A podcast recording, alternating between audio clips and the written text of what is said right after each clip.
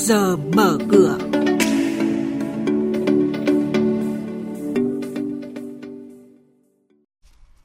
Thưa quý vị, ở trong chuyên mục này của ngày hôm nay, biên tập viên Hải Nho sẽ thông tin đến quý vị nhiều thông tin đáng chú ý. Xin mời chị Hải Nho. Thưa quý vị và các bạn, Ngân hàng Thương mại Cổ phần Bản Việt vừa công bố báo cáo tài chính hợp nhất quý tư năm hai nghìn không trăm mười tám. Theo đó, kết quả tăng trưởng cao trong chín tháng đầu năm đã gánh đỡ cho khoản lỗ không nhỏ ở mảng kinh doanh ngoại hối của nhà băng này trong quý tư. Cụ thể thì trong ba tháng cuối năm, ngân hàng đã bị lỗ gần hai mươi bảy tỷ đồng, chủ yếu là do hoạt động kinh doanh ngoại hối kém khả quan.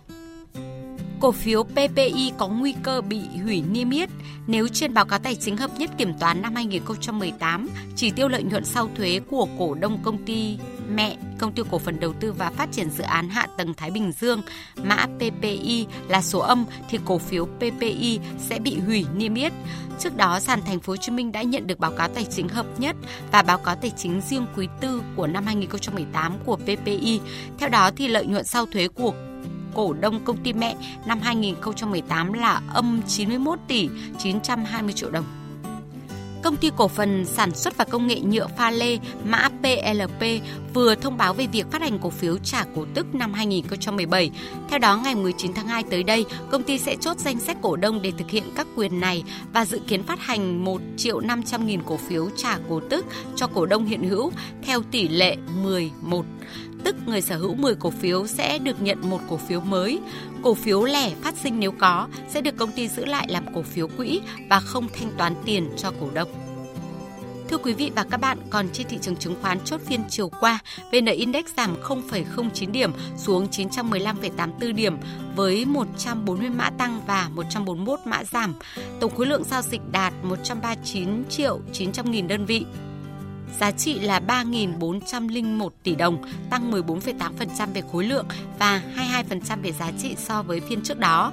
Còn trên sàn Hà Nội, chỉ số sau khi vượt qua ngưỡng một trăm lẻ ba điểm đã bị đẩy lại giằng co và giữ được sắc xanh khi chốt phiên. Cụ thể hát en ích Index tăng không phẩy bốn mươi tư điểm. Lên một trăm lẻ hai phẩy tám mươi mốt điểm với sáu mươi ba mã tăng và sáu mươi mốt mã giảm. Tổng khối lượng giao dịch đạt hai mươi mốt triệu bảy trăm nghìn đơn vị, giá trị là ba trăm ba mươi tỷ đồng.